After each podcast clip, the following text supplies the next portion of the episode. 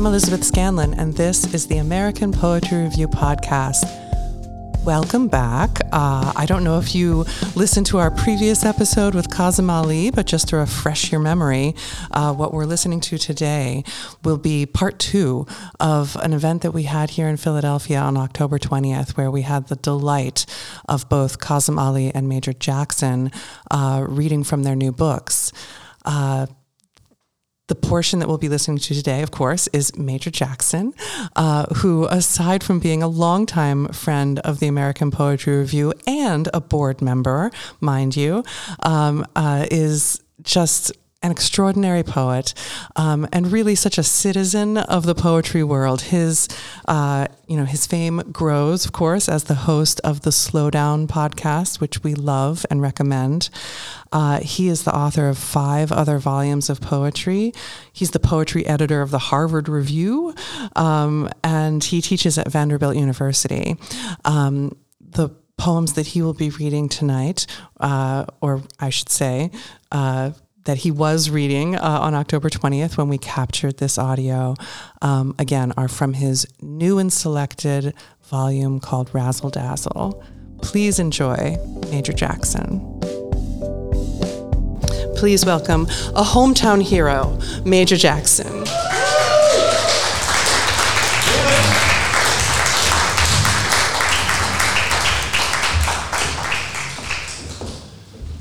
Good evening, everyone. My first thing to say is, um, as a board member, I'm impressed to say if you haven't made your donation yet to a nonprofit, please consider making a donation.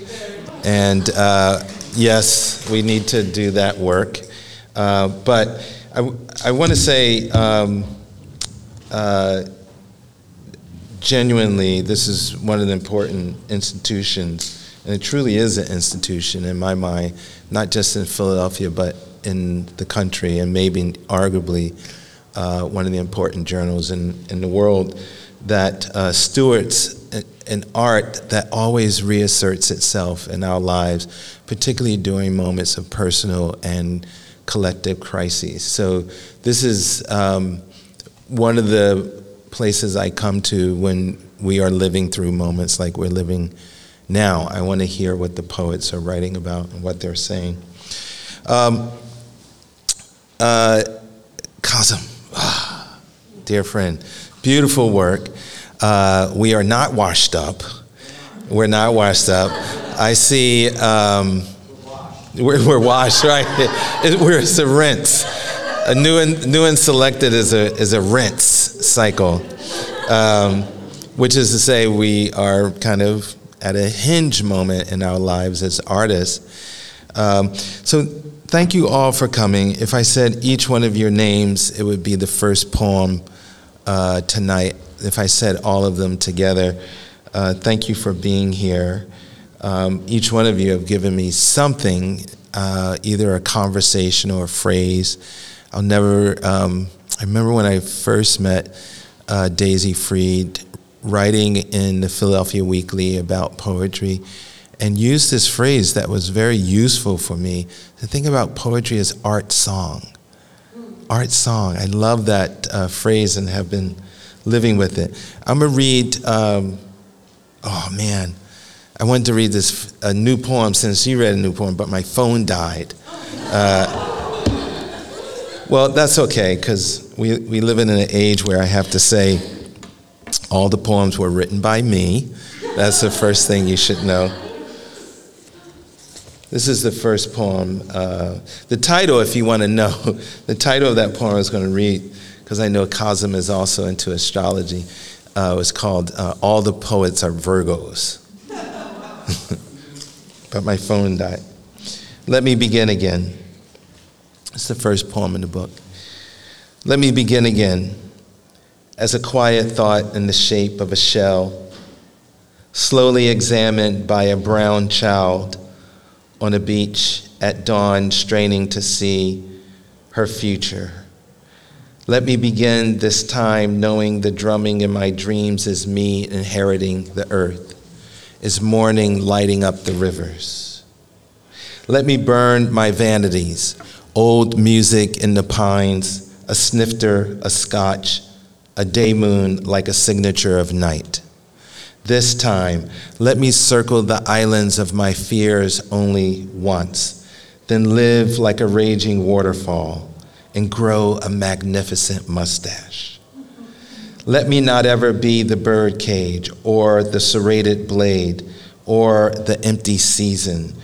Dear glacier, dear sea of stars, dear leopards disintegrating at the outer limits of our greed Soon we will encounter you only in motivational tweets.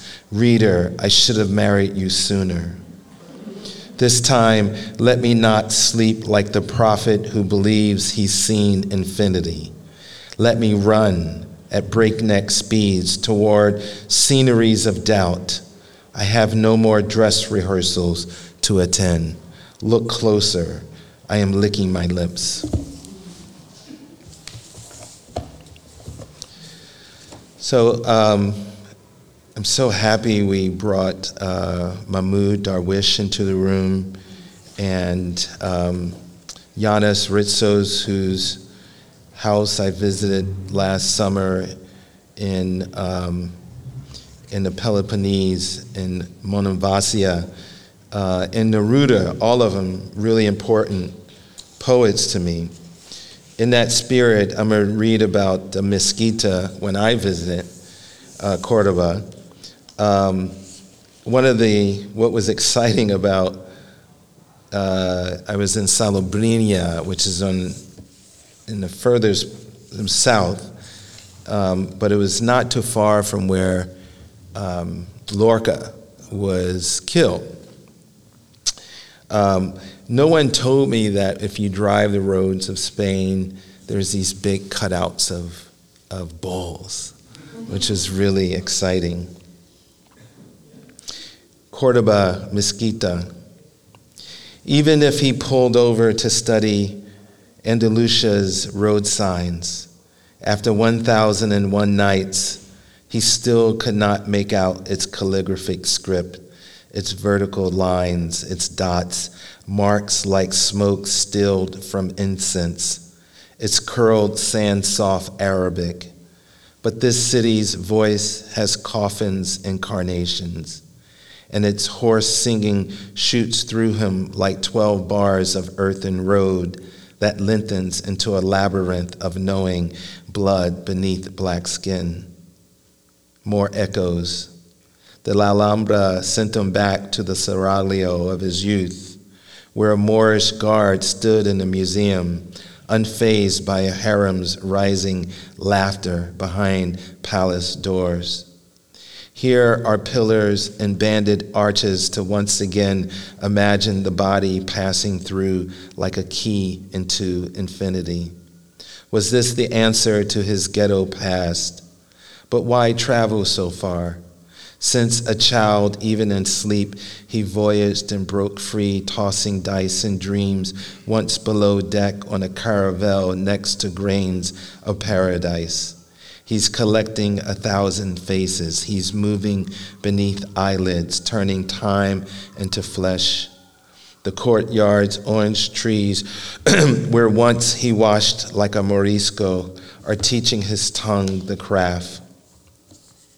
Salobreña. That stretch of mountains features white windmill blades whose slow turns are rifles aiming. For I cannot help but think of Lorca's killing between here and the village Alfacar and the firing squad's gun pops are that flamencan dancer's hill stops. I bring back too her brisk hand claps and the cantor's Andalusian moans like dried sticks or bones crumbling in his throat. Only souvenir shops and steep winding streets secrete in this region stacked brochures. Her dress spills across the restaurant's floor like a red shadow darker than billboards of black bulls high above roadways, motionless but seeming to gallop like Franco's brigades. All seeing is an act of war, tanks and artillery, or Spanish castles and mosques. I choose to lose, and beneath a watercolorist sky, study her splendor, nude against the unruffled backdrop of the Alboran Sea, whose waves match my size and bombs this beach, launching sprays of white duds. La Baraka Blues Suite. Beneath canopies of green, Unionists march doggedly outside the embassy. Their den was no match for light lancing through leaves of madrone trees lining the paseo, then flashing off glossy black Maybachs, skidding round a plaza like a monarch fleeing the paparazzi. Your voice skipped and paused like a pencil. Layers of morning pastries flaked gingerly, then fell, soft as vows on a china plate.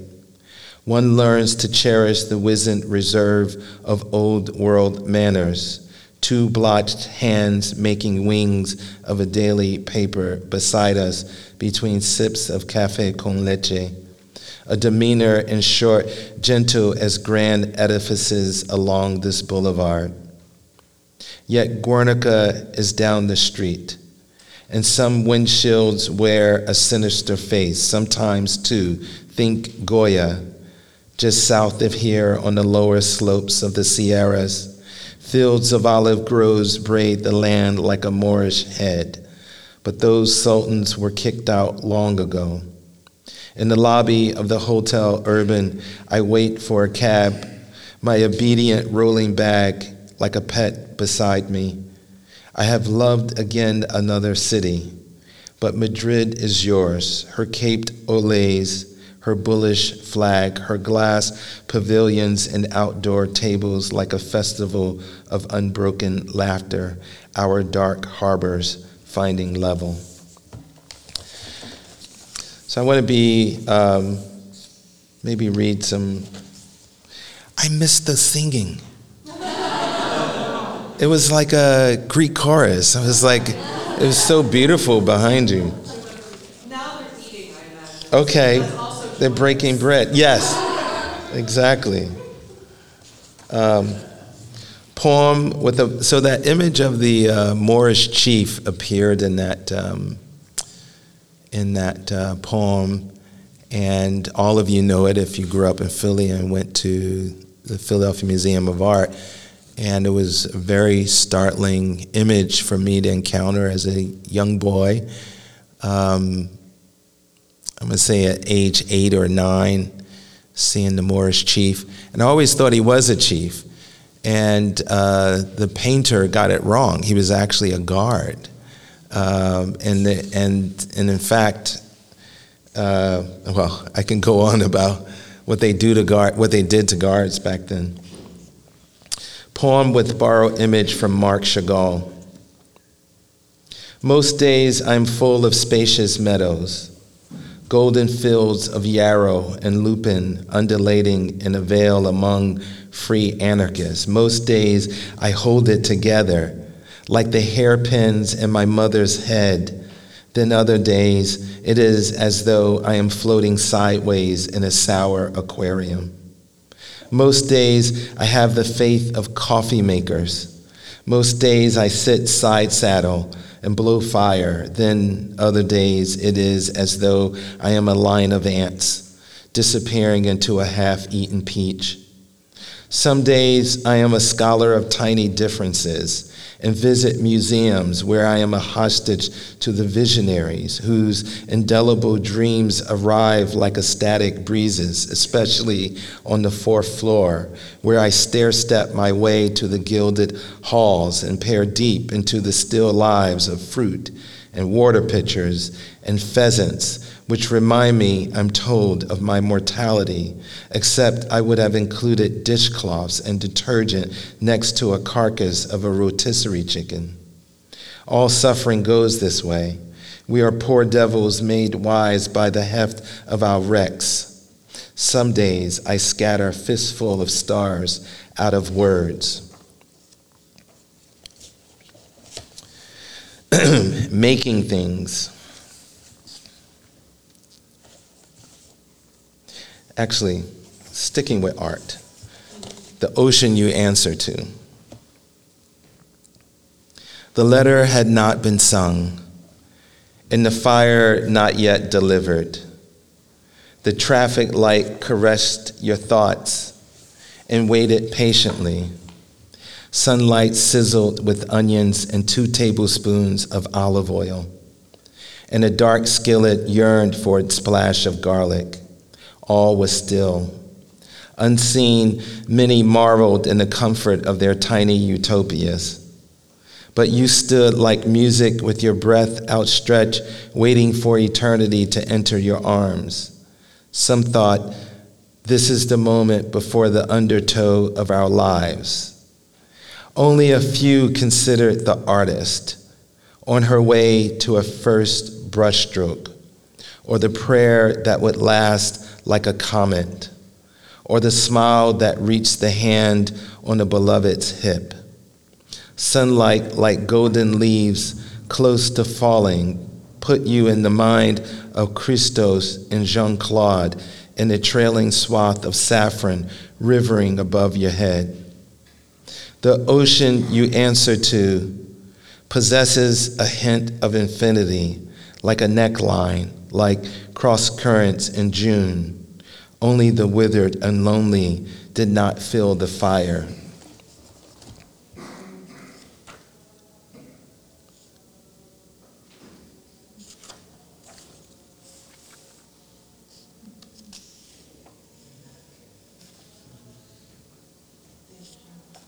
I love it. I love it. Making things.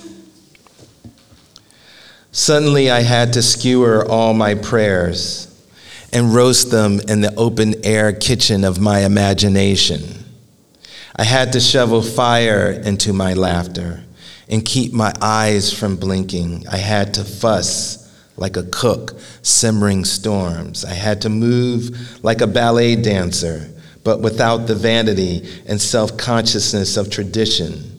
I had to blur my scars so I could write into time and carry the sensation of walking like a morose and heavy American sporting a yellow ascot over Pont Saint Michel.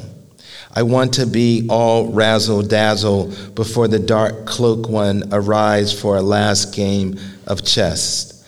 My font of feelings is a waterfall, and I live as if no toupees exist on earth, or masks that silence the oppressed, or anything that does not celebrate the red flame. Excuse me, my eyes are not like what they used to be. Or anything that does not applaud the sycamore's tribute to the red flame like the heat beneath my grandmother's heart, who never raised a ghost but a storm. So look at me standing on the porch, threatening. See what I mean? I didn't want to do this. Okay. So look at me standing on the porch, laughing at the creek, threatening to become a raging river. For this reason, I'm trying to memorize my poems. So I'm not uh, reliant on my eyes, but on, on my memory. Um, the um, most of what was written here was over 20 years, and then, as you can imagine, um, the pandemic, the global health crisis, I like to call it, came along, and um, a good number of those poems, of the new poems, was written during that, uh, during that period. And I tried as much as I can not to have the poems be interpreted through, uh, through that lens. And so it was fun to give myself um, writing assignments. And one of them was I realized I had never written, well, you know, if you're a poet, you have to write a sonnet. You have to write a poem about the moon, and you have to write an ode. And I'd never written an ode, so when I settled on writing an ode, I couldn't think of one thing, so I decided to write a poem called Ode to Everything. Somehow, I have never thought to thank the ice cream cone. for building a paradise in my mouth. And can you believe? I've never thought to thank the purple trout lily for demonstrating its six petal dive, or the yellow circle in a traffic light for illustrating patience. My bad. In my life, I have never I have failed to praise the postman whose loyalty is epic. The laundress who treasures my skinny jeans and other garments, and the auto repairman who clings a wrench inside my car, tightening her own music. Were my name called, and I were summoned on a brightly lit stage to accept a little statuette after staring in utter disbelief, I would thank my dentist, as well as my neighbor who sits vigil beside the dying far away from the lights, and my fourth grade teacher who brought down three tape rulers on my hands as punishment for daydreaming out a window during an exam I already completed mea culpa. Now that I know the value of the peaks across from Flanders Hill, I will forever express reverence for their green crowns. I will never fail again to say small devotions for the scar on a friend's face that lengthens when I walk into a room. And this is my um, last poem. And um, it is, it's called Lovesick, which is the title of this, the new poems. Lovesick. First, you will need to cross some dark threshold. I suggest lying on your back in a pasture of cut ryegrass or in a city park. I suggest planting an arm behind your head. You have inherited acres of a night sky, and she is your aurora borealis. And though you cannot see the world's wild shadows, here she will be nacreous, grace wavering in bands of blue green light, ribbons of gold neon swimming beneath skin. You will want to write a long letter to your dead you will encounter her mind as a kind of iridescent song, heroic and dense. You will feel fetched as though from some polluted river. Her glances will pass over you like folklore. Do not be afraid. This is wonder mirroring itself and breaking across your face, endless treetops in silhouette, knowing looks of your elders. Thank you, everyone. Thank you. Thank you for coming.